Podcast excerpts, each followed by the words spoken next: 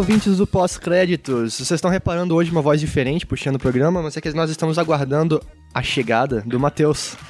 o Matheus Clocker está preso no trabalho, não pôde vir de primeira, mas nem por isso a gente vai deixar de fazer o podcast. Voltando, desde de novo do último podcast aqui, Gustavo Panacione. Oi, tudo bem? Muito obrigado por me receberem novamente. E desde o podcast do Oscar, Liz Cláudia. É, acho que foi meu último, foi o do Oscar com os indicados, né, do Oscar. É, tudo bem, gente? Saudades. É, eu vim aqui só pra ouvir esse trocadilho maravilhoso do obrigado. Júlio. Eu e... acho que ele tava pensando nisso desde que ele chegou ele, aqui, Ele verdade. tava torcendo pro Matheus não chegar, pra então, ele poder usar esse trocadilho. No momento que o Matheus mandou a mensagem, eu falei, opa, já sei como eu vou abrir com chave de ouro esse programa. Porque o óbvio é falar, a chegada chegou, né? Só que aí, esse eu já vi em tanto podcast, em todo, tanto inovou, vídeo. Inovou, inovou. É, não, pois é, mudamos Muito pro... bem, parabéns, viu? adaptada, né? É, então, esse tá com clima de improviso, eu não, eu não tô acostumado a fazer essa parada de guiar, sabe? É estranho pra mim. Mas a gente vai falar sobre a chegada. A gente prometeu, né, Liz, no podcast do Oscar, que a gente não quis entrar em detalhes sobre a chegada. Porque merece, né? É um filme que merece muito um podcast só para ele e que eu não sei o que, que, vocês pensam, mas eu acho que ele foi menos honrado do que deveria ter sido, não só no Oscar. Tô falando até do público no mesmo, no, no, mundo, no buzz, não, não teve o que, que poderia ter, porque é um filmaço, assim. Particularmente é um dos melhores filmes que eu já vi, assim, nos últimos anos, depois de Interestelar. É. Concordo. Eu prefiro esse que Interestelar ainda, mas... É, não, é, tem várias, várias coisas aí, mas é, acho que pegando uma temática parecida, assim, os dois filmes representam muito bem a categoria. Parece que a gente tá tendo uma certa ressurgência da ficção científica de qualidade, né? A gente ficou uma, meados ali dos anos 2000 com muita, muito filme de ação genérico e tudo mais, né? É, eu, vale, eu acho que vale muito deixar o aviso aqui de A Chegada. A gente não quis falar sobre ele no podcast do Oscar, porque esse filme a gente vai falar com muito spoiler. E eu, ele é um filme muito digno de ser visto sem saber de nada, porque eu até eu sou Perde pessoa, a experiência do perde. filme. Eu sou relativamente souber. tolerante com spoiler, mas esse filme em especial não dá.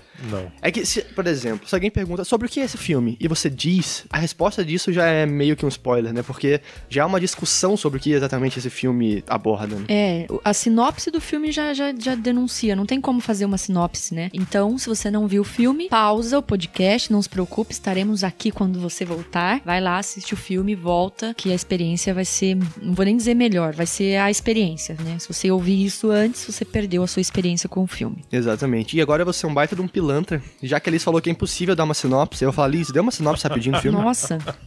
Sobre o que é a chegada, basicamente.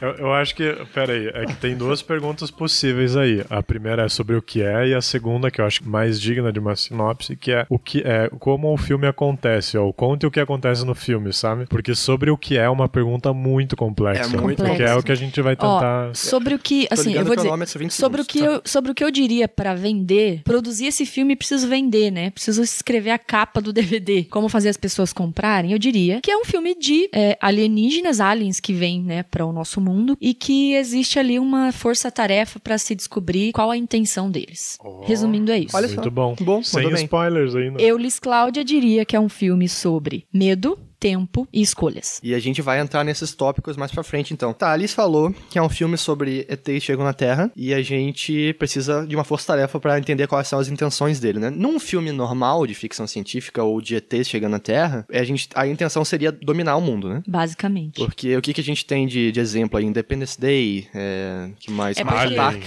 Ah, é, se bem que Alien Marte não Attack pro... é pra acabar. Mas é, eu, eu acho que, é, por que que existe também, né? E aí eu vou, vou militar aqui, né? Por que que existe essa, essa visão hollywoodiana de que ah, se extraterrestres chegam ao mundo ou fazem contato é em busca de dominação, porque é o que seres humanos fariam, né? Boa, é, porra, quando, bom. quando É, e quando nós é pensamos verdade. em se há vida em Marte, o que, que a gente está pensando? Talvez Dominação. a gente possa querer usar é. Marte um dia e a gente precisa saber se tem vida lá ou não, né? Você vai ter que tirar alguém de lá, né? Pra Exatamente, chegar. que é o que a gente Cara, fez no mundo todo, né? Me arrepiei e inclusive aqui. tem uma frase no filme que eu não sei se, se eu já posso falar ou não. Fale, fale. Uhum. Que, que, que, assim, para mim foi quando eu vi a primeira vez, eu falei, cara do céu, olha isso. Ela dá lá uma, uma explicação por que, que ela precisa se aprofundar no estudo da linguagem, a gente já vai falar mais sobre isso. E, e ela usa o exemplo dos aborígenes, né? E ele fala: não, não se esqueça que uma raça superior quase dizimou os aborígenes. Ou seja, ele já se colocou como superior aos aliens naquele momento. Ou dizendo assim, existe um, um antagonismo, é né? Uma, Isso. Um e ele já, ele já, deixou claro que o medo dele é que os aliens façam com a gente o que a gente fez com outros, uhum. outros, com outro... são seres humanos também, mas de outras raças, né? É, e se a gente dizima pessoas que são da nossa espécie, imagina uma espécie realmente superior à nossa, né? o que, que pode e fazer? Gente, e é inconcebível, né? Por isso que todo filme hollywoodiano, esses dias eu, eu assisti um outro filme que, na verdade, não terminei, não consegui terminar ainda. Não, não é bom, assim, mas vale a pena, acho que terminar, que é a, o Life. E é justamente isso, tipo, é inconcebível um ser de outro planeta que não queira nos dominar. Em Hollywood isso é inconcebível. E chega a chegada Boa. Foi, não foi intencional. e, e consegue fazer isso. É. Bom, basicamente a ideia qual que é? Que o, os ETs vieram, os extraterrestres vieram para pedir ajuda, o que é um grande... Eu estava falando para eles antes, é inédito isso, nunca vi nada parecido, assim, um, talvez... Essa ideia. Né? Talvez em filme de super-herói que vem um do outro é, planeta. Se parar pra pensar que o Thor é um ET, né? Exatamente. Mas, e outro, por outro lado também tem a própria produção do filme que a gente também estava dando uma olhada nisso, que a concepção do ET, visual do ET, é uma coisa que também nunca foi. E os produtores agradecem, inclusive, que os estúdios permitiram eles conceberem os extraterrestres daquele jeito. De uma forma né? tão pouco comercial, né? É, Exatamente. porque é, é, se você for analisar, é, os ETs que a gente está acostumado a ver no cinema, eles são nojentos, né? Sim. Tem aquela figura da gosma, do não sei A gosma o é quê. um clássico. O- Geralmente eles são meio humanoides. Tentáculos, Olho puxado. humanoides, é, aquela cabeçona, né? Semelhança Clássico. ao homem, né? Muito, assim. Então. E, e eles inovam, né? A chegada não, não tem. Assim, quando eu. é, a gente vê a maior parte do filme, uma parte deles, né? Meio que ali nas, né? Com aquela neblina que, que cobre no espelho. E depois, quando a gente vê eles, né, mais de perto, junto com ela, né? Sim.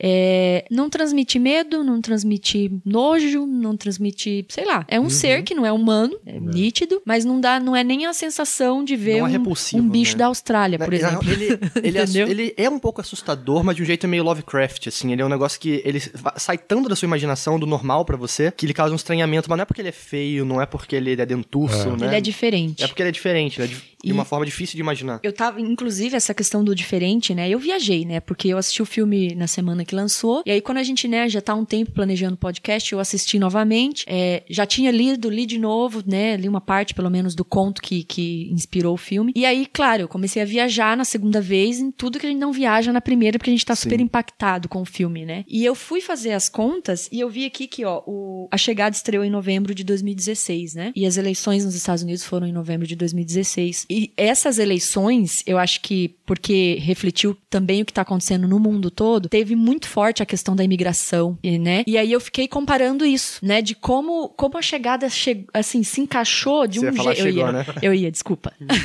Chegou de um jeito, é, num momento que, assim, não deve ter sido planejado, mas que fez todo sentido do diferente e pensando, ah, o pensar diferente, o falar diferente, por que que isso nos assusta? E Até por que que a gente tem que combater ou não isso? Esse tipo de coisa, essa situação política dos Estados Unidos, não, não, não foi um, um interruptor que ligou, né? Ele foi crescendo, então provavelmente o, o roteirista ali já tava se ligando nessa, nessa onda que tava É. pra, pra explodir, né? E, mas eu, eu acho que o, A Chegada ele se diferencia até de filmes de ficção científica modernos que não abordam os aliens, por exemplo, Gravidade, Interestelar e Perdido em Marte. São três ótimos filmes, né? Mas ainda assim se permitem ter várias cenas de ação, de- é, espetáculos visuais, que a Chegada também trata de uma forma diferente, né? Eu acho que tem uma cena mais de ação, que é um momento É, maravilhoso explosão, né? quando tem a explosão, que tem aquela cena deles sendo arremessados e etc. Essa é a única cena mais quente do filme, né? Uhum. Com exceção disso, é um filme que, na minha opinião, não é cansativo em momento algum, mas ele é bem cadenciado, né? Ele ali tem a. Eu tava pensando agora que eu acho que é um filme que ele abraça você, sabe? Isso não permite, na verdade, muito muita explosão, assim, sabe? Muita cena muito frenética, assim, porque não é o objetivo do filme, né? O objetivo do filme, ele, é, eu, eu me senti abraçado, assim, durante o filme inteiro, sabe? Principalmente no final, né? Nas partes finais, assim, que você vai tentando acompanhar um pouco o que ela está experimentando, né? A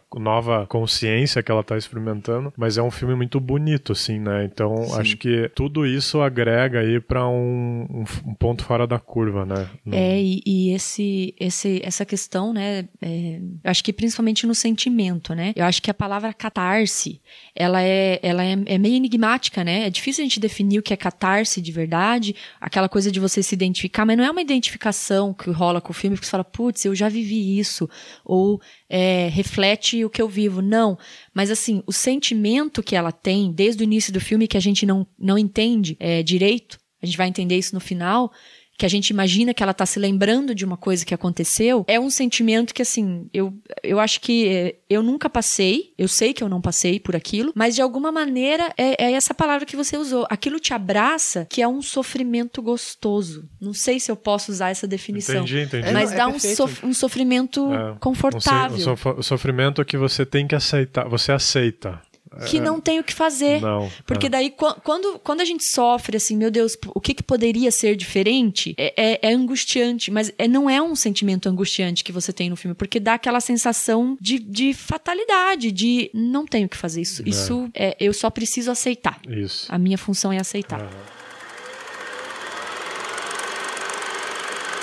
a Lígia falou que esse filme aborda muitos temas diferentes, né? Vamos tentar quebrar por pedacinhos e no primeiro dos nos óbvios. Um tema que esse filme abo- aborda é a linguística, né? A linguagem.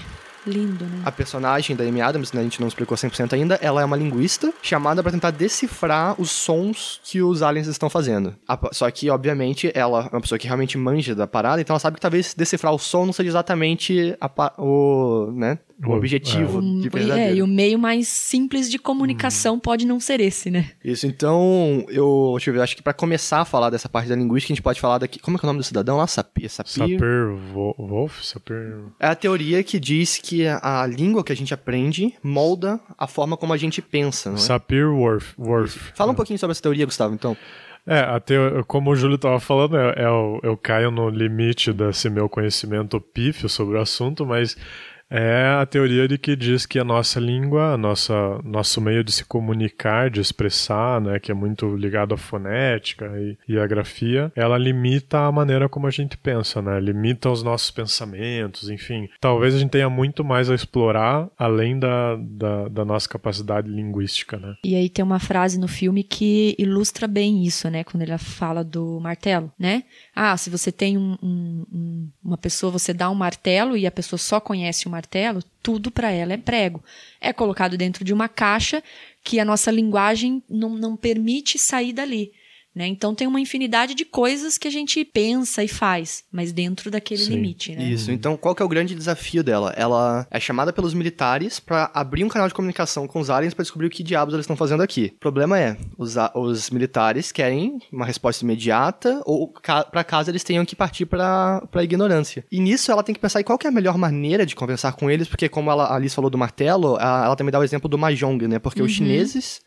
É, é, tem que explicar, né? Os aliens chegaram em 12 lugares diferentes, então tem vários países ao mesmo tempo tentando fazer essa comunicação. E, se, e trocando figurinhas, E né? trocando figurinha, né? Pelo menos no começo do filme eles estão É. trocando figurinhas. E aí ela descobre que os chineses estão usando um jogo pra conversar com os aliens. E qual que é o problema do jogo? O jogo ou você ganha ou você perde. Então se você estabelece uma linguagem na qual uma pessoa está ganhando e outra pessoa está perdendo, esses aliens já vão criar uma relação diferente contigo, né? E isso é uma coisa perigosa quando você tá falando com uma raça nitidamente superior à sua, né? Exatamente. E ela também dá um exemplo que depois a gente descobre que é mentira, né? Mas pra convencer os, os superiores dela ali do canguru, né? É, e dá, na verdade é uma historinha legal pra gente entender um pouquinho dessa É limitação, né? Alguém já tinha me falado dessa história, e se não fosse pelo filme eu não saberia que essa história é mentira. É, então, e, e a, a história basicamente é que o, o- chegaram lá na, Os ingleses os na ingleses, Austrália, né? É, e, e aí perguntaram o que que era aquele animal lá.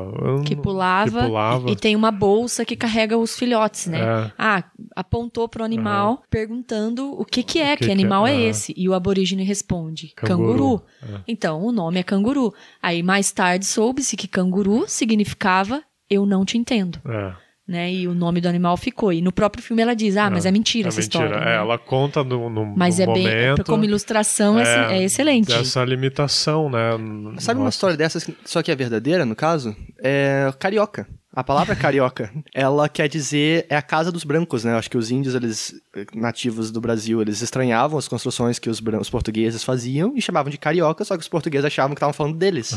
Então acabou que virando as pessoas que nasceram naquela região, que moravam ali, eram os cariocas. Então qual que é o problema? Essa falha de comunicação, é, né? Essa falha de entendimento gera um problema na comunicação muito grave, né? Sim. Claro que, é como o Gustavo falou, a gente tem uma limitação para falar sobre isso, é, mas a- o grande mote do filme é que não é a linguagem não é vista como uma coisa só, ok, precisamos entender o que vocês querem fazer e dizer o que nós podemos te oferecer como troca ou como, né, ou não. Mas é, vai além disso, de que a linguagem é capaz de fazer você sentir e pensar como aqueles seres, né?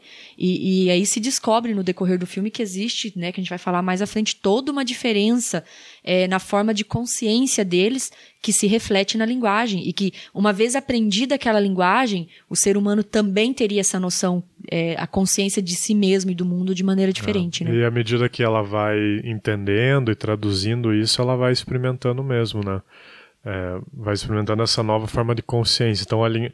E aí a gente tem um, um, um, talvez um ponto bem claro aí de explicação dessa limitação da linguagem, que é a partir do momento que eu aprendi uma outra linguagem, eu experimentei novas sensações, né? E no filme ele te dá essa nova sensação. Essa nova sensação, então. De uma forma bem extrema, né? É, mas é incrível, assim, a, é, é, que nem o Júlio falou, acho que a, a mais óbvia é a linguagem, né? É a, mais, a, mais óbvia, assim, quando alguém te pergunta sobre o que é a chegada, é você com seguro, certeza né? vai, vai falar que é, a é. linguagem é uma delas, né? Então... E é uma a, a linguagem está sendo sempre colocada por ela, de uma forma até meio romantizada, né, como um alicerce da cultura, mas todos os outros personagens, todos os momentos, tendem a questionar por que você tem que realmente pegar, ensinar o básico do básico da língua inglesa para um alien. É, tanto que quando ela conhece o personagem do Jeremy Renner, o, ele é um cientista, né, e ela, ele tá lendo o prefácio do livro que ela escreveu, e nesse prefácio ela se, se diz que a língua é o alicerce da cultura de um lugar, né. Ele fala, não, esse alicerce não é a, a linguagem, sim a ciência. E parte dessa da beleza desse filme é ver ele começando a entender o que ela tava falando, né? Porque ele é um cara que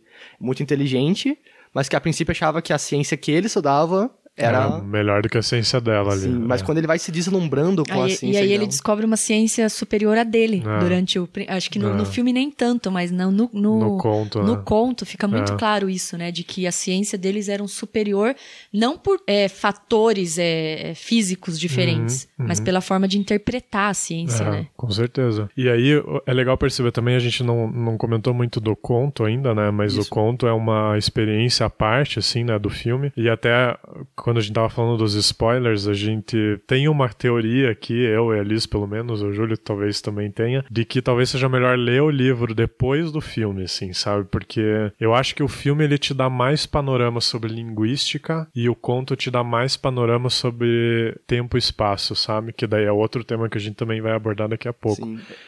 Mas, Mas, aí só... você pode ficar. Eu, particularmente, acho que eu teria ficado. Eu, eu li depois do livro, o livro depois do filme, e eu acho que eu teria tido uma certa dificuldade para mensurar o que se diz ali. Sim. Então, quando a gente, como a gente viu o filme, a gente tem uma, uma imagem, na, né? Uma coisa gráfica, ali. né? É, uh -huh. Que uma dentro, dentro da né? nossa capacitação humana, a é. gente precisa, né? Sim. Que no livro, no conto é um pouco difícil.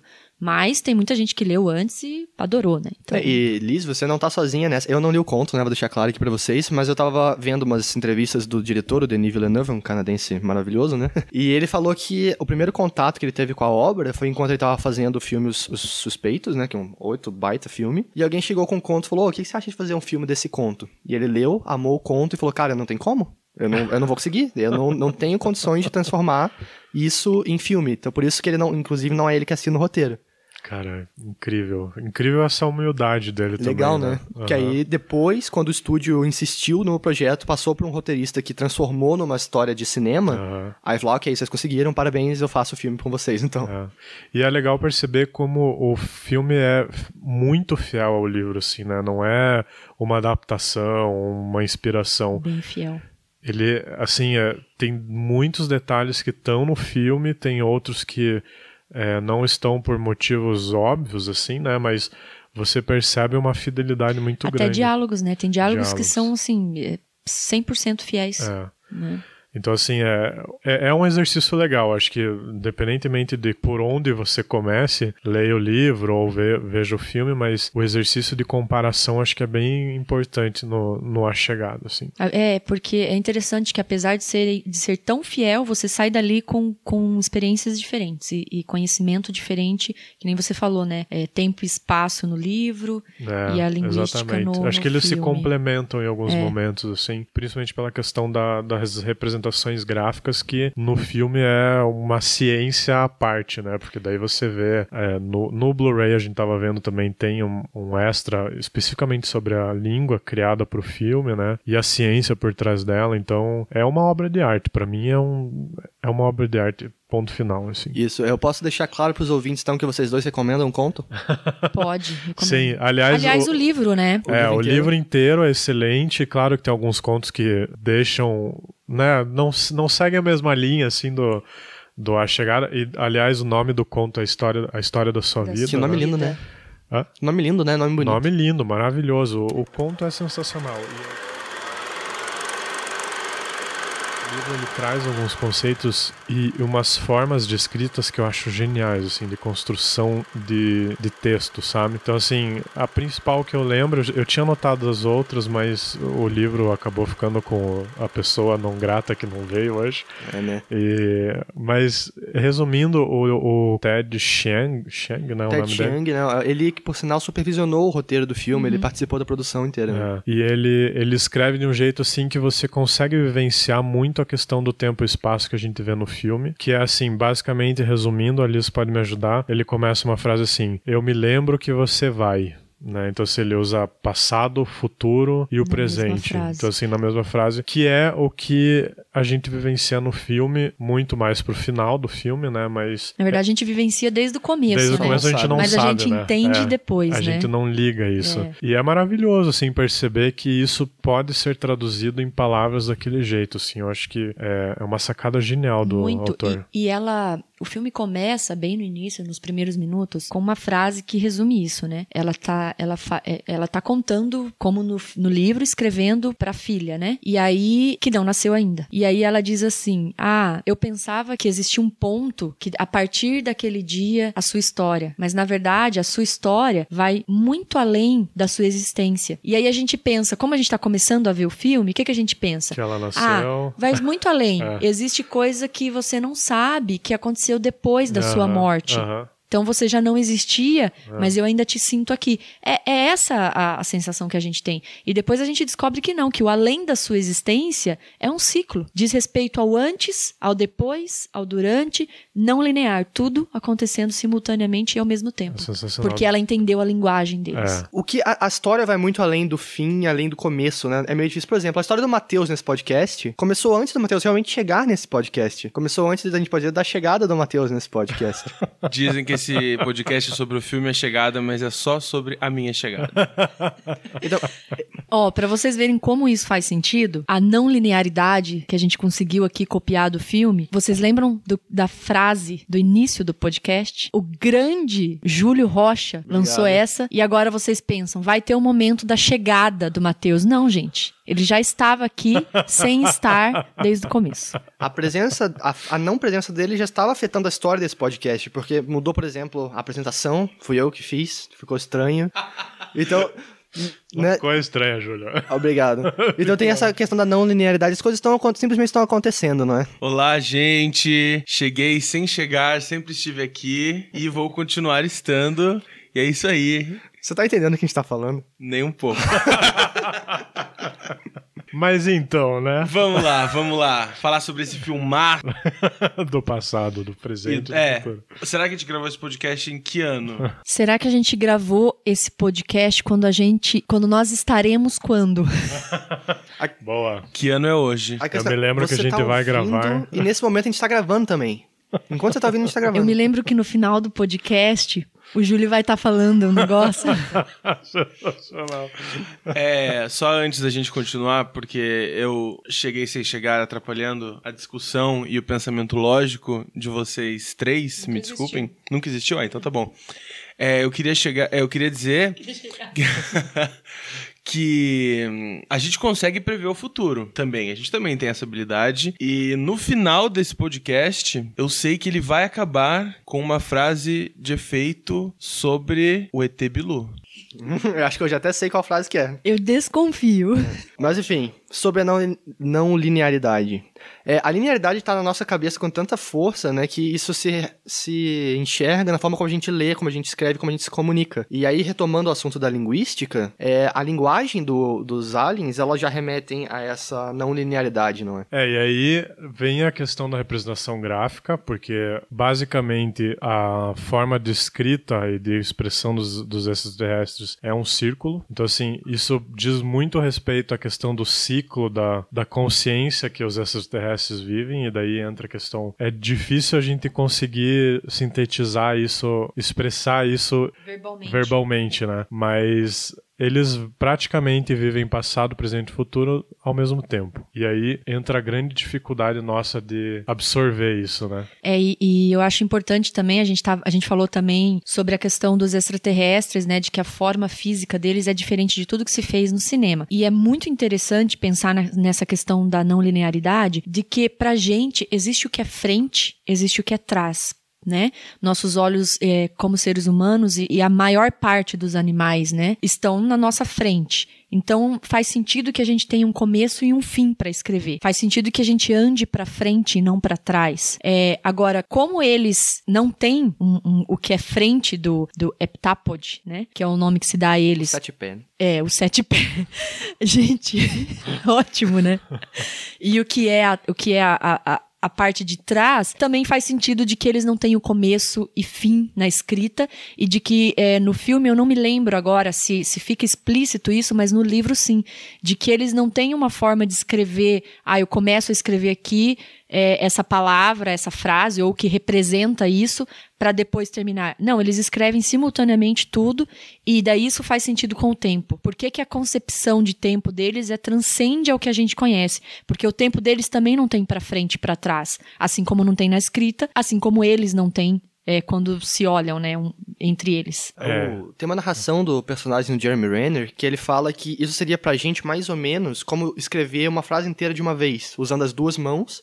E pra isso você tem que então ter de adianto saber o que você vai escrever e o espaço que isso vai ocupar no papel, né? Então você por isso que é tão difícil pra gente entender o que eles estão falando. Ele fala que eles levam quase um mês pra traduzir os círculos, né? E aí entram outros aspectos que a gente tem que falar, que além da linguística que a gente já passou por cima, né, que são as teorias físicas que eles usam, né? No filme a gente não tem acesso 100% a isso, né? O livro ele vai dar uma aprofundada muito melhor assim, porque o, o, o nu- nunca lembro o nome desse ator. Jeremy Renner. Jeremy Renner. Ele faz o personagem que é um cientista, é um físico, né, um, um exato no caso, né, um- uma percepção exata das coisas, que dá essa essa pincelada assim sobre a física e sobre como eles pensam. Ele que dá uma, uma leve introdução ali na, na ideia da, da Amy Adams, né? E no filme eles vão falar de um tal de princípio de Fermat. No livro, né? Eles vão falar sobre um tal de princípio de Fermat, que é muito legal a gente estudar e é real, né? Tipo, ele, ele é um princípio que existe na física clássica Ele, ele é um princípio que fala da luz, né? fala da, da, da refração da luz. Então ele fala que a luz ela sempre vai tomar o caminho com menor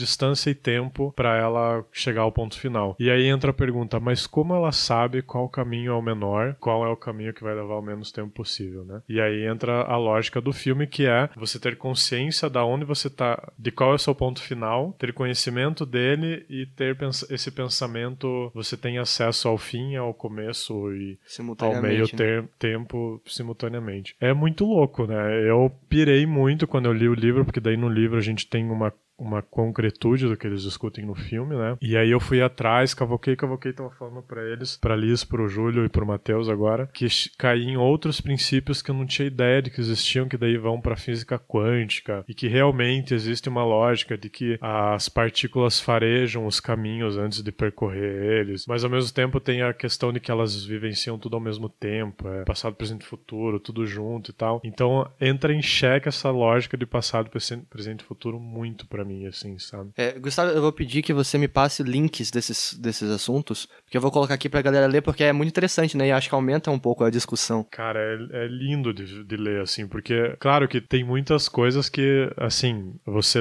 tem duas linhas de texto e cinco expressões físicas, matemáticas embaixo, e eu não faço a mínima ideia do que elas querem dizer, mas tem muitos textos que tentam traduzir isso para um português ou um inglês mais claro, né? E tentam trazer um pouquinho para nossa realidade, assim. É, eu acho que assim, de tudo que eu li, realmente existe essa dificuldade de, de, de entender conceitos que a gente, né, tá fora da nossa alçada, mas eu acho que é uma questão de que, como se a física é, dependesse também da interpretação que se faz dela, né? Então, qual que é a diferença? Por que, que o, os extraterrestres ali é, viam e sentiam e vivenciavam o consciente de uma forma diferente que a gente, mesmo quando se tratava de física, né? Porque a interpretação deles daquilo era diferente. Por algum motivo, o ser humano interpretou essa, essa fórmula dessa maneira, né? Ah, o caminho da luz percorrendo, procura o, o menor caminho, na menor distância, mas eles interpretaram de maneira diferente. E aí a gente volta naquilo que a gente falou, que o livro tem muito mais essa questão de tempo e espaço Isso. discutido de maneira muito mais minuciosa. E aí a gente percebe isso. Se a gente for seguir isso e, e- e faz sentido, né? Claro que tem teóricos que, que contrariam, mas faz sentido, é de que existe uma questão de interpretação da física também. E que daí, por isso, a ciência talvez não seja a base das civilizações, como, como ele fala lá no filme, no começo do filme, que o Júlio mencionou aqui. Porque depende da forma como ela é interpretada também. Daí a gente sai um pouquinho da física para entrar na questão do livre-arbítrio, né? Que a gente tava falando fora do podcast, mas que é essencial para entender o filme, porque, ok, então vamos lá, os ETs e a menina lá, a Amy Adams, que eu não sei o nome dela, Luiz. Luiz. Luiz. Ela, ela vivencia o passado, presente e futuro. Ela sabe o que vai acontecer no futuro. Ela sabe que a filha dela vai nascer, morrer e ela vai se separar do marido. Ela sabe de tudo isso. A gente tem completa consciência disso mais pro final do filme, né? Mas tá, então se a filha dela vai morrer, se ela vai se separar do marido, por que, que ela não evita tudo isso? É, se ela né? sabe, né? Porque Se ela sabe, e aí acho que entra a grandeza do filme que é, e, e do conto, antes de tudo, né? Que é essa aceitação, essa humildade diante dos fatos que acontecerão, sabe? E aí é uma mensagem muito bonita do filme, né? Você compreender que tudo aquilo que você vai vivenciar talvez contribua para tua evolução e você tem que aceitar isso, né? Isso, eu acho que é o aprender a linguagem, porque o, o que os ETs falam é que eles têm que dar uma. Eles vão dar uma arma, né? Eles traduzem como arma, só que eles não. Arma é um negócio que tem um sentido múltiplo, né? Aham. E na verdade estão dando uma ferramenta, e essa ferramenta é a linguagem, é o entendimento do tempo como um todo e não como uma linha, né? Exatamente. Quando você tem esse, essa compreensão, você entende que talvez a, a perda, talvez, ela dói ainda, eu imagino, né? Mas ao mesmo tempo que você tá vivenciando a perda, foi o que ele falou, você tá vivenciando também o nascimento da filha. Você tá tendo to- todos esses momentos o tempo inteiro e você entende a importância que eles têm Juntos. né? juntos, né? É, Uma coisa precisa da outra pra fazer E sentido. aí entra a questão da não linearidade, que é o fato de que talvez essas coisas estejam acontecendo todas ao mesmo tempo. E, e é, e é difícil pra gente compreender isso. Na minha cabeça funciona muito assim. O que ela fez nesse segundo não influenciou um futuro, influenciou aquele mesmo momento que é, enfim, é o futuro, mas é que ela tá vivendo tudo junto, entendeu? É difícil. Eu não, não sei se nesse ponto de. Ela tem uma liberdade pra escolher, mas aquilo lá vai influenciar imediatamente o futuro dela, que ela também tá vivendo naquele momento. É bizarro, né? É bizarro. O que, que vocês tomaram? Matheus, eu- eu acho que Dr. Who se aplica aqui. Já falaram de Doctor Who? Não. Doctor Who é uma série britânica que já tem anos, né? Quase 60 anos. E é uma série sobre um Time Lord, que é uma outra espécie. E eles são viajantes do tempo. Eles têm a capacidade de, de viajar no espaço e tempo. E muitas, muitas vezes a série discute, né? Por ter essa temática de ficção científica e de viagem no tempo, ela discute isso do pra- passado, presente e futuro. Inclusive, tem vários arcos de algumas temporadas. A gente pode até pegar a, a temporada, do- o arco do Tenant com a Rose, né? que hum, ele não pode é, Ele pode ver, pode presenciar, pode até interagir de leve, né? mas ele não pode mudar o rumo ele dos não fatos, consegue né? mudar porque tudo já aconteceu e tá acontecendo e é uma outra forma de, de ver isso e de, e de sentir E aí entra aquela ideia que os próprios filmes, a própria arte do cinema tem mudado esse conceito de presente, passado e futuro. Você pega De Volta para o Futuro, Você pega outros filmes que abordam lá mais. Exterminador do futuro. É, é, é uma linearidade. Você tem passado, que já aconteceu, o presente, que é o que eu vivo agora, e o futuro que vai acontecer. E eu posso viajar de um para o outro. E Interestelar, A Chegada, e se existirem outros, eu não sei, mas já estão trazendo esse conceito novo, muito ligado às questões de física quântica, aí que eu dei uma pincelada por cima, assim, né, de, de relatividade. O próprio Einstein fala que a gente não tem como viajar para o passado, a gente pode viajar para o futuro, se for possível viajar, né? Mas você só pode acessar o futuro pela questão da velocidade da luz. Da né? relatividade, né? Se você conseguir ultrapassar a velocidade da luz, você chega num futuro, enfim. Entrei bem por cima em cima disso, mas é interessante ter essa, essa percepção de que o próprio cinema está tentando absorver essa necessidade de atualização, sabe? Voltando para esse assunto do livre-arbítrio e das realidades, eu não sei se vocês já falaram, então vocês já falaram, ou não é a hora, por favor, me parem. É, eu queria falar sobre o Sheng? Ted Chiang. Chiang. Algo assim. É, isso que o Gus falou de que tem tudo o- a questão do, do livre-arbítrio, de você escolher se você vai mudar aquilo ou não, eu vejo muito, a- a- muito isso forte no, no Sheng. É Sheng ou Shang? Chiang. Chiang. Ted- fala, chama de Ted. é o Ted Chiang, autor do Chiang. conto. Meu Deus do céu. O quê? Eu não tinha feito a ligação. Do quê? Não, não, não, não, não. Não, não, não. Calma aí, calma aí. Eu tô... O que, que você O que tá usou? acontecendo? Não, não, eu tô falando do japa do filme. Ah! Do japa do filme? O, o, o chinês. O Não- chinês. Não, chama japa, seu racista, é chinês. Chinês, desculpa. É Sheng também. É Shang, tem razão. É que- Sério? É que, esse é Xiang, então eu achei que você tava querendo falar do autor do conto. Nossa, quase explodiu minha cabeça agora. eu também falei, meu. Deus, o personagem é o autor. Eu tava achando que ele tava falando Eu do também, livro. eu já tava Daí não, eu é mostrei Chiang, o livro pra ele, ele teve esse orgasmo. Tá, tá falando do Shang, Mas o general então, chinês. É...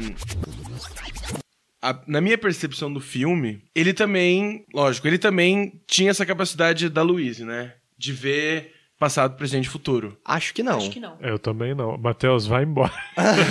Gente, como vai, não? não, explique, Não. desenvolva, Não, desenvolva, sério. desenvolva. Porque os únicos que conseguiram se comunicar com os alienígenas foram a Louise e os chineses. Mas os chineses comunicaram a partir dela. Ele passou uma mensagem pra ela. Ela, ela foi até ele. Ela utilizou a- a- o conhecimento que ela tinha pra ir até ele no tempo dele. É que ele entendeu que ela tinha essa habilidade. Eu não vejo dessa forma. Eu É? acho que ele também tinha essa habilidade, por isso que aconteceu. Não, Não, é eu- que pra mim isso era muito claro. Não. Pra mim, quando ela falou é, a mensagem que a esposa dele falou pra ele, é porque Mas- ele também já viu o futuro, a esposa dele tá Não. viva. É o que a gente tava falando. É que aí que tá. E, e nesse momento a gente consegue ver como as coisas acontecem todas ao mesmo tempo.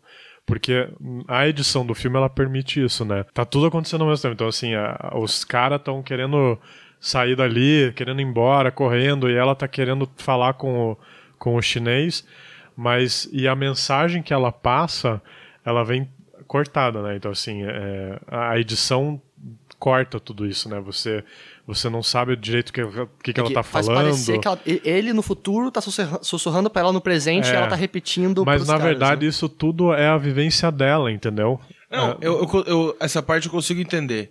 Que provavelmente é, ela do futuro pegou a mensagem porque ela estava naquela festa e entendeu a mensagem e passou para. Isso eu consigo entender. Mas na minha na percepção que eu tive do filme, e olha, eu tô assustado até, porque pra mim essa percepção era muito óbvia, eu nem li Nossa, sobre isso. não tinha eu não li nada sobre isso, então por isso que eu tô até com o pé atrás, eu vou procurar logo em seguida. Porque na minha percepção, da mesma forma que ela é, adquiriu essa, vamos dizer assim, essa habilidade por entender a forma que eles pensam, a forma que eles falam, os chineses também tiveram isso. Especificamente o Shang ou todos os chineses? Então, daí eu não sei. Não, mas, aqueles né, que participavam, teoricamente, do é, processo. mas dele. eu, eu, tô, eu tô trazendo o Sheng porque ele é o que tá representando ali toda a nação, né? É, para mim, ele também tinha essa habilidade e, e o que eu achei muito legal é porque mesmo tendo e entendendo tudo, ele, ele persistiu na guerra. Foi o fato dele ver que outra pessoa de outro lado do mundo também tinha essa habilidade que fez ele ter o livre-arbítrio de não querer a guerra, mesmo ele sabendo que a guerra daria tudo errado. E uma coisa legal, é, agora explicando porque eu tive toda essa pira, é que na minha cabeça a esposa dele estava viva ainda no momento que ele que ela que a Louis, que a Louise passou a mensagem de que a esposa morreu.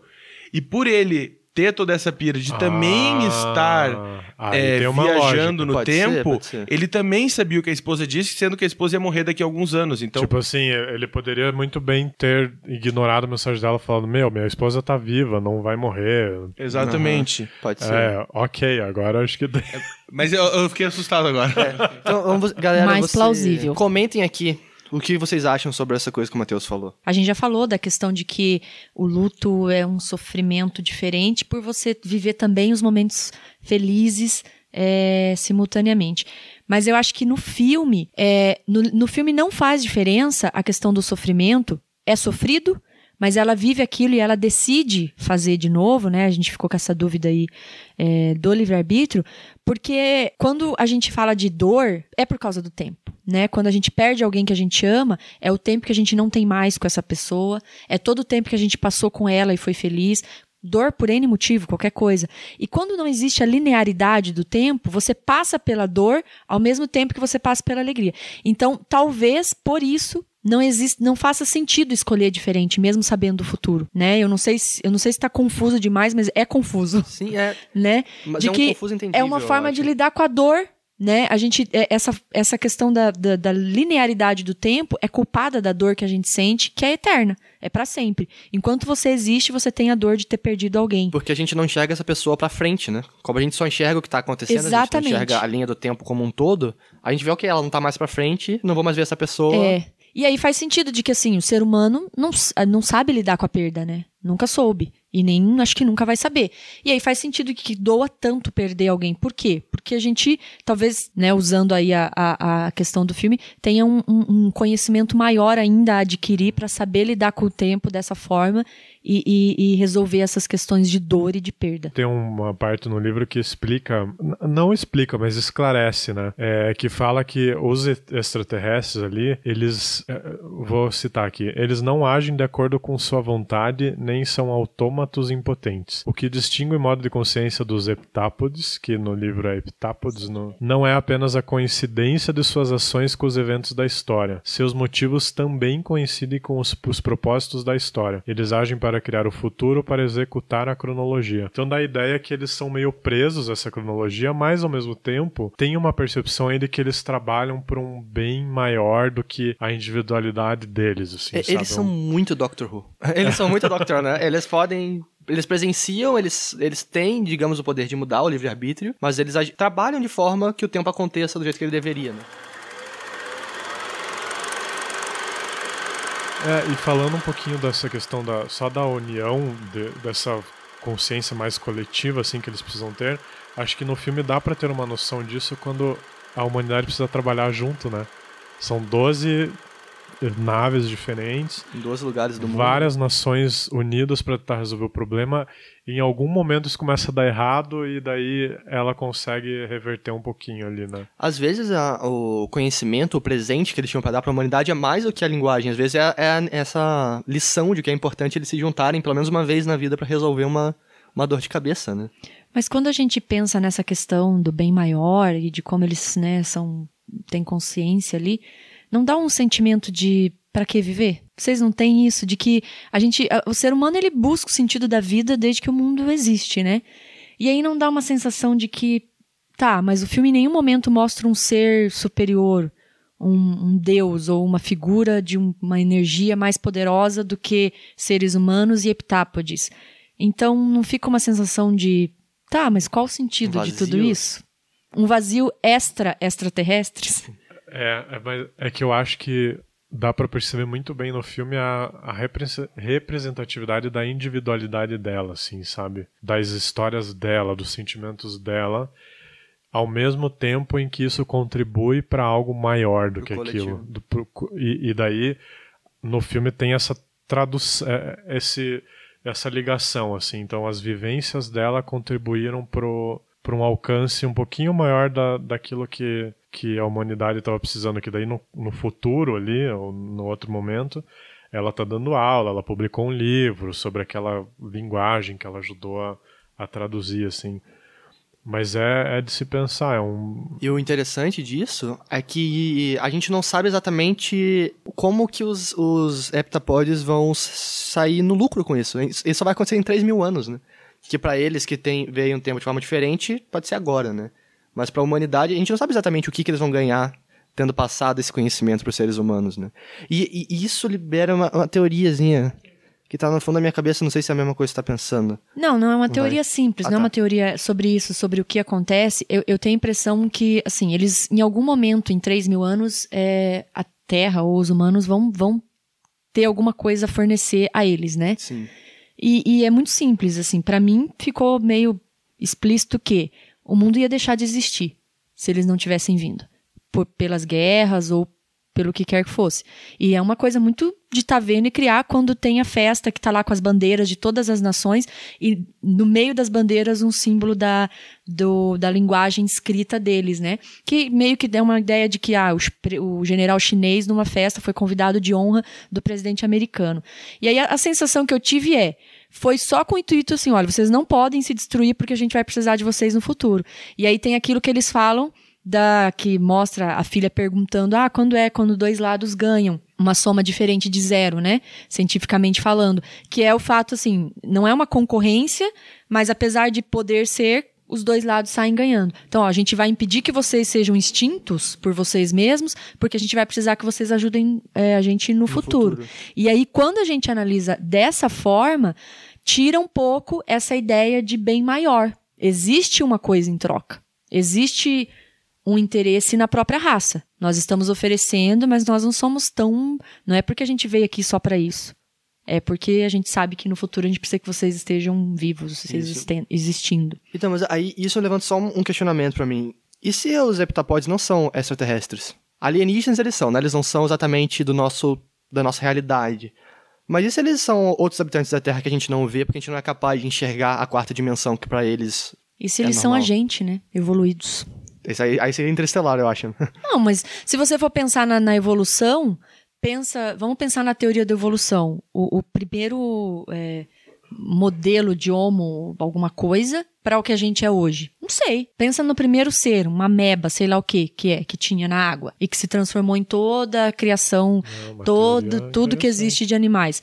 Poderia ser, ó, se vocês ganharem esse presente que a gente tá tendo agora, vocês vão continuar evoluindo. Sei lá, vai saber, né? Cara, é, e por outro lado eu penso o seguinte, que esses extraterrestres ou não extraterrestres, naquele momento que eles estão entregando as, as linguagens para Luiz, eles já estão vivenciando o que a humanidade vai dar para eles daqui 3 mil anos, entendeu? Então é bizarro, assim. É, e tem dois pontos. Primeiro que é uma, é uma. A gente volta, acontece exatamente a mesma coisa, pensando nisso, né? Que acontece com o general chinês. Não aconteceu, mas já está acontecendo, então a gente já sabe o que, que você precisa saber agora. Mas no filme, em nenhum momento, eles dizem que vieram de outro planeta. Sim, a nave simplesmente aparece, né? Ela aparece descendo, depois subindo, sim. Mas ela desaparece, né? E aparece do nada. É, agora que a gente debateu bastante física, linguística, teorias malucas, vamos falar um pouco da parte mais palpável. Vamos falar da técnica do filme? É, começando por o que pra mim é uma das coisas mais legais do filme, que é o roteiro, né? Que roteiro incrível. Ele é um roteiro de ficção científica com teorias super complexas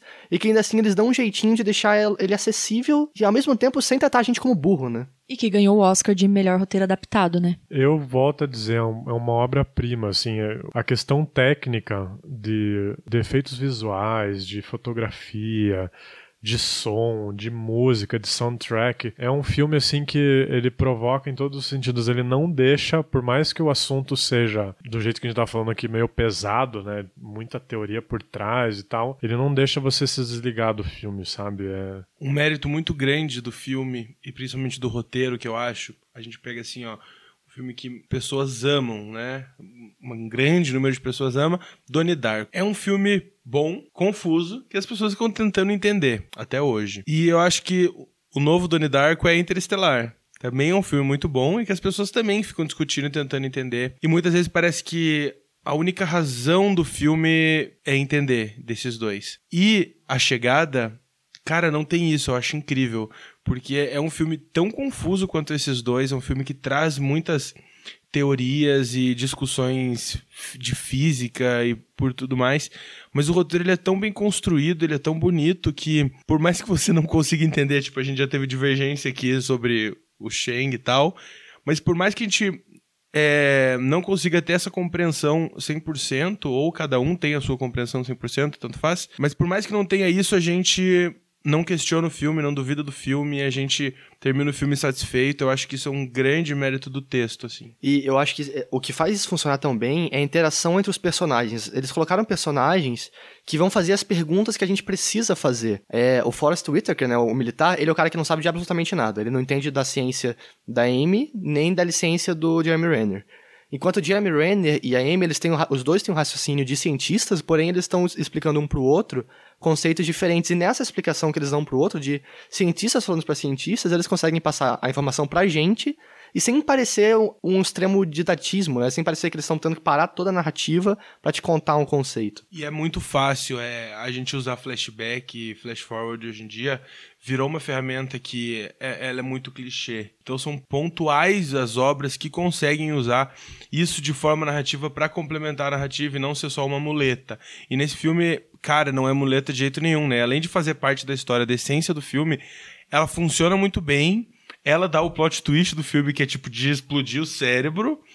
E é, é tipo completinho, redondinho, isso é lindo. Apesar de ser flashback, flash forward, não parece, né? Assim, é, eu não sei, eu arriscaria dizer que é uma linguagem completamente diferente, porque uma coisa que você repara muito no filme é a utilização do som, sabe? Então no começo, quando ela tá ainda alcançando esse nível de consciência, você vê que ela tá meio dispersa, assim, ela tá ouvindo a coisas. A gente ouve muito todos os sons, os, os, é. os, helicópteros, o carro batendo bem no comecinho. Não, mas eu digo assim, é, quando ela tá mais reservada, mais introspectiva, que o, o cara começa a perguntar assim, tá tudo bem com você? E você também não tá entendendo do jeito que tá acontecendo com ela ela tá ela tá às vezes divagando assim e ela ouve uns sons que não pertencem àquele ambiente, sabe? E aí começa uma pequena, uma breve ligação com aquilo que a gente vai ver mais para frente, né? É, duas coisas. Primeiro que é, não, geralmente quando a gente vê um filme que tem flashback, flash forward, a gente fala, ah, termina o filme e você diz, o filme está acontecendo no momento X. Mas aí tem flashbacks ou mostra o futuro eu não sei dizer em que momento este filme está acontecendo é na história. O que eu não sei dizer se é o passado mostrando o presente, uhum. se é o presente com flashback, se é o presente com é, flash forwards. Ou se é tudo ao mesmo tempo. É, né? E... Então isso é muito legal. E, e, e a segunda coisa é, é a, a, a Amy Adams.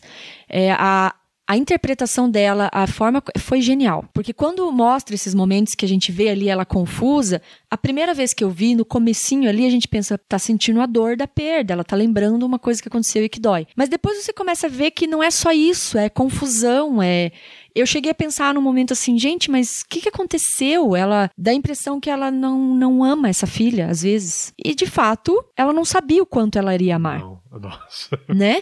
Então a interpretação dela foi genial continuo dizendo tinha que ter sido indicada ao Oscar. É, eu acho que o que contribui para essa sensação de que a gente não sabe em que tempo o filme tá passando é porque, apesar de ser o, o, efeito do flashback, o flashback conversa muito diretamente com a cena. Por exemplo, o momento que, a, com, lembrando do futuro, ela aprende, ela tem um insight de que, o, de que os bichos estão tentando uma relação de, né? Como que é o nome do negócio? Da soma diferente de zero, né? Que seria o, o termo científico para todo mundo ganha. Todo mundo ah, ganha. Ah, tá. O que, que acontece? Ela tá tentando pensar o objetivo do Alien. E aí o que vem para ela um flash que ela a princípio não sabe explicar, porque ele vem do futuro, dela conversando com a filha sobre isso, aí vem o nome nisso, ela tem um insight de que o, os, os ETs estão querendo fazer uma, uma troca, e ao mesmo tempo, esse filme inteiro é uma narração, né? Ela está meio que narrando pra filha, seja lá em, vai saber em que momento exatamente. Né? Esse filme é muito doido, isso sim, cara.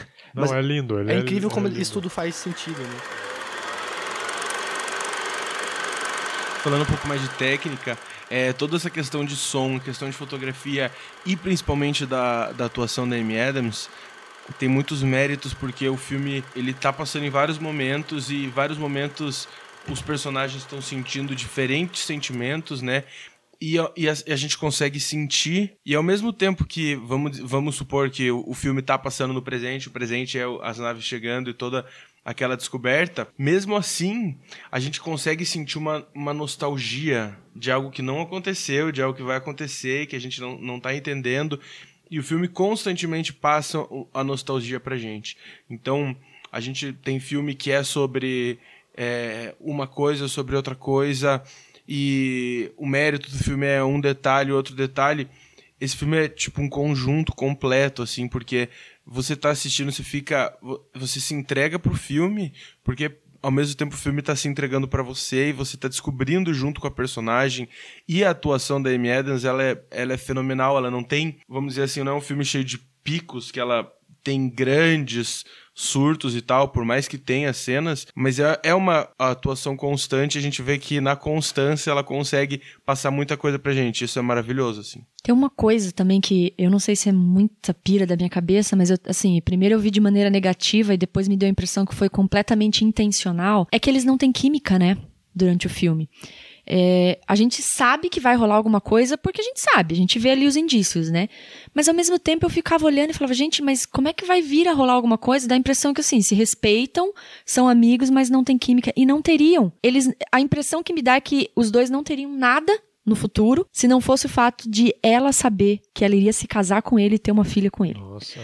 Porque daí, de repente, no final do filme, Ah. os dois se abraçam e de repente eles estão juntos. eu sinto uma química vindo dele. Eu, eu acho que ela, por ter essa noção geral, ela, tipo, é mais indiferente, igual você falou, que parece que ela não gosta da filha. Enquanto ele tem aquele diálogo dele falando que, apesar de ter visto os ETs, o mais impressionante foi ter conhecido ela, sabe? Justamente no final do filme. No final, isso, é. Então, mas, mas isso só acontece no final do filme. no meio que ele começa a falar que ainda bem que eu tenho você no meio desse monte de Zé Mané aqui que não entende nada. Sabe, você, você vê partindo dele um pouco mais. E dela não, ela tá, ela já sabe o que vai acontecer, ela já É, eu acho que essa indiferença que a gente sente dela é por isso, mas a gente sente indiferença dela por muita coisa. Eu acho que a grande questão do filme é a discussão do, do que, que é a chegada. Eu acho que no final de tudo a chegada é a chegada da filha dela. Porque é a chegada da filha dela que vai que fez ela mudar a cabeça dela, que fez ela entender, que fez ela conseguir ter essa essência, lidar com a vida. E eu, eu acho que é por isso, talvez, essa, indiferença do casal, sabe? Porque não é um casal normal, que a gente vê que os dois estão super se entregando. Eu sinto que ele se entrega bem pouco, mas ela, eu acho que tem, ela, ela tem toda essa concepção, por ela estar vendo aquilo, vi- vivenciando essa pira doida, ela consegue entender melhor e, e tá num processo de entender, de É que não entender. ela é uma tá agente do entendendo. tempo. Ela sabe que ela precisa estar com ele porque o tempo aconteça do jeito que vai acontecer. Exatamente. O, o Matheus estava falando e eu fiquei pensando, né? É, Ela é o Dr. se- Who. quando ela decide que sim, e ela, ela fala essa, essa frase no filme, né? Apesar de tudo, Eu eu, escolho, acolho, é. vou- eu acolho isso que vai acontecer. É, considerando que, como o Gustavo falou, ela utiliza, acho que não sei se foi o Gustavo ou o Júlio agora, momentos, muitos momentos com a filha para entender a linguagem deles, como a soma é diferente de zero. Se a filha não nasce, ela não entenderia, né? Então a não linearidade do tempo também influenciou a decisão dela de sim ter isso. Todos esses fatores técnicos culminam nessa cena final que é a coisa mais linda de todos os tempos. Porque, por exemplo, lida com um tema levemente parecido com Interestelar, né? Que é você ficar a perda, né, da filha e tal. Só que no Interestelar, quando a gente chora, é porque é uma cena do Matthew McConaughey de frente pra câmera chorando horrores, né? É uma cena pesada. Esse não, é uma cena leve, ela não tá chorando, ela tá só narrando pra você, com aquela música absurda no, no fundo, e, e as cenas que vão se mudando dos vários tempos que a gente acompanhou durante o filme, que é a perda da filha, o nascimento da filha, o momento em que o cara deixa ela, o momento que ela começa o relacionamento com o cara, e esses momentos vão se, se interligando com essa música no final, com a narração dela, e ela respondendo perguntas do cara no futuro. Ela- o cara perguntou no futuro, vamos fazer um bebê, ela respondeu no passado. E sabe, é, tudo isso funciona de um jeito tão genial que agora eu vi o filme de novo hoje eu tava chorando muito no final. Sério, eu tava chorando muito no final desse filme. Eu preciso ver de novo. A segunda vez emociona mais, por algum motivo. Eu acho que porque você já entendeu Você tá desde o início, né? com os a- conceitos. É, exatamente. Eu acho que você já tem a. Eu ia fazer uma comparação chula, mas assim, é que nem ver Matrix pela segunda vez. Você já sabe o que tá, que tá por trás daquilo, você se entrega mais, né? Você aprende melhor os sentimentos, assim. Mas isso acontece muito, né? Ou a gente vê a segunda vez o filme pra acabar com o filme pra sempre, ou você vê pra se pregar detalhes ainda mais coloridos e profundos que eu não tinha visto antes.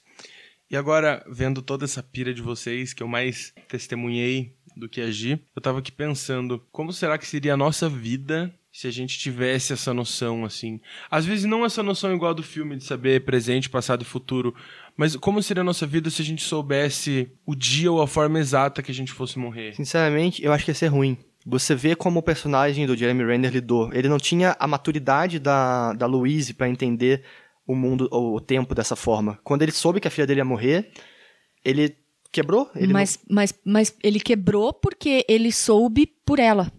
A Sim. sua filha vai morrer. Ele não. Não foi a linguagem que fez ele enxergar aquilo. Eu acho que a grande diferença é A essa. consciência, né? É a que ela consciência. alcançou ali. né? Eu acho que o, o- a gente não tem preparo pra isso, assim. Até no livro eles põem lá o conto da, do livro das eras, que assim, a pessoa tem o conhecimento de tudo que vai acontecer na vida dela, mas eh, isso não funciona. Na, no- na nossa realidade isso não funciona. Agora, eu posso fazer um apelo aos ouvintes, mas um, um- ouvinte muito específico. Você é ouvinte físico quântico, que manja de tudo que a gente tá falando. Por favor, E sabe todas as besteiras que a gente tá eu quero dizendo aqui. muito sentar pra conversar com você. Exato, duas coisas. Procura o Gustavo e a outra, não julgue a gente. Deixa a gente E brincar outra, aqui, tá? você pode xingar, mas no Pode. privado. Não, por favor, eu, a coisa que eu mais queria hoje era. Eu tava pensando, meu, eu vou entrar em contato com essa pesquisadora, essa física, não sei das quantas PHD que eu li ali. Falar, cara, por favor, vamos sentar um café, não me chame de burro. Vamos tomar um café, pelo menos você tentar me explicar de um jeito leigo, assim, tudo que eu tô lendo, porque ah, quando a gente não tem conhecimento, a gente faz essas ligações que. A princípio são lógicas, né, na nossa cabeça, mas pra quem entende, fala, meu, que burro esse cara. Jumento, né? Isso na internet é o que mais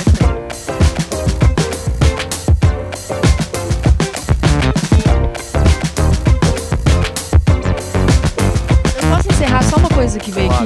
Eu sempre fingi demência. Encerra, Toda- encerra o tópico, encerra o tópico. Todas as situações da vida que eu fui pega em flagrante, que eu fiz algo que não devia fazer, eu não sabia a resposta, fingi demência. Isso mudou desde a chegada. A partir de agora, tudo eu falo. A não linearidade do tempo explica. Isso não sou eu, é o meu passado, presente e futuro. E eu também quero adotar o termo zero mais zero não... Como que é? Soma. A soma diferente. Não. Soma diferente de zero. Nossa, zero mais zero não soma. é Zero mais zero não sou nada. Não, é engraçado que esse autor tem uma completa obsessão por zero, né? Porque tem um conto no livro chamado A Divisão por Zero. Gente, é... Vamos encerrar então? Vamos. Esse podcast chapadaço, meu Deus do céu, a marofa aqui nessa sala tá incrível. É... Sem nota. Chega de Sem nota? Não, nota não dá. Não, Não, é muito difícil dar eu nota, né? tudo bem com a nota. É... Ah, eu ia comentar só o seguinte. Comente. Por favor, não me façam a chegada 2 com a história dos Nossa, 3 mil não. anos depois. Não, pelo amor de Tipo, Jesus. não- nem daqui 20 anos, que nem a história do Alien Prometheus, não sei o que. É, você viram a cagada que foi continuar o Alien? Não tinha Pelo amor de. Deus, Então não continue não, a chegada, não né? Façam isso. E com certeza o, por- o cara não vai fazer isso, o, Não, autor, o o diretor. Grande, grande enigma é isso, né? Não, não, façam faz, isso. é. Gustavo, muito obrigado Eu que agradeço. pela, pela sua presença, pela sua, pela sua carteira. Tava querendo. pipoca. Tava devendo pipoca. tava, tava querendo muito falar sobre esse filme. Acho que tem muito a falar. Acho, acho que a gente poderia fazer um podcast 2, mas sem falar de A Chegada só nas 2. piras Só da da chegada, Chegada 1. Entrar só nas teorias. Obrigado pela sua participação, pela casa, né, nosso estúdio oficial. Liz Cláudia, muito obrigado. Eu que agradeço mais uma vez, né? Adoro o podcast. Esse filme, assim, ganhou meu coração. Amo. E hum, eu acho que a gente podia fazer um podcast daqui a alguns meses sobre física quântica. Putz. Vamos estudar isso? Só se a gente arrumar um físico pra falar, eu acho. Tem que Cara, trazer um acho vamos que achar. Acho podemos. que tem Vamos alguém achar, aí. é. Gente, eu só entrar numa academia que a gente arruma um físico rapidinho. KKK. Júlio, muito, muito obrigado. Não teve. Vocês entenderam? Piadasemgraça.com.br Eu tava muito pensando na academia, tipo, universidade. É, né? Eu, eu sou uma pessoa muito também. culta. Depois que eu me toquei no, no físico, no nosso corpo. Nosso corpo, nosso físico. essa- Puta merda, Matheus. Júlio, muito obrigado Nada. pela sua, pelo seu carisma. Com certeza. Esse apelo é só entrem no site, curtam as redes sociais, Nossa, por acompanhem a favor, gente, né? É www.postcréditos.com.br. As redes sociais estão todas ligadas lá, né? E outra coisa, chega no iTunes, dá umas notinhas pra nós lá. Avalia cinco estrelas. Porque aí nossas, nossa, a gente sobe um pouquinho e é ouvido por mais pessoas. É. E, e comentem, porque gente- vocês nunca comentam, eu tô mó triste com isso. É. Nossas redes sociais são todas arroba pós-créditos, com exceção do Twitter que tá fora do ar, ele é site pós-créditos. Eu consegui a façanha de bloquear o nosso Twitter o Twitter não, não nos desbloqueia, mas tudo bem. Obrigado. É, gente, é isso. Desculpa o atraso e vamos marcar mais podcasts e ser felizes. E até semana que vem, mês passado, ontem, amanhã, daqui 10 minutos. Que... Estaremos esperando vocês daquela lembrança do de quando vocês forem super fãs. Isso aí. E uma frase pra fechar. Apenas busquem conhecimento. Busquem conhecimento. Apenas peço. Chega, ai meu Deus.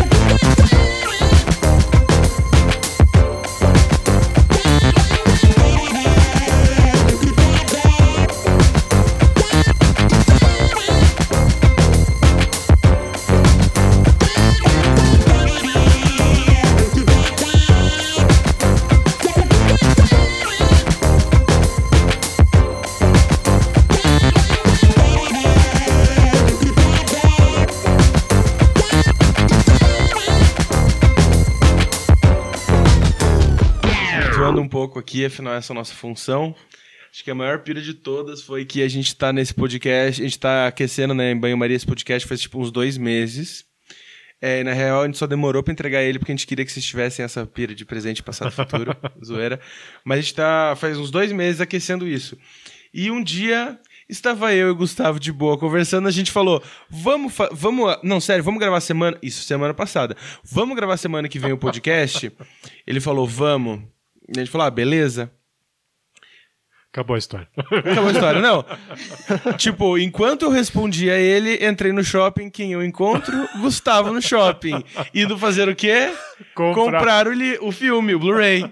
Daí eu falei, velho, que pira. E eu estava indo comprar pipoca. E tem mais Tem ainda, pipoca né? aqui agora. Não, Nesse momento eu tava falando com a Amy Adams no telefone. Cara, não, escute.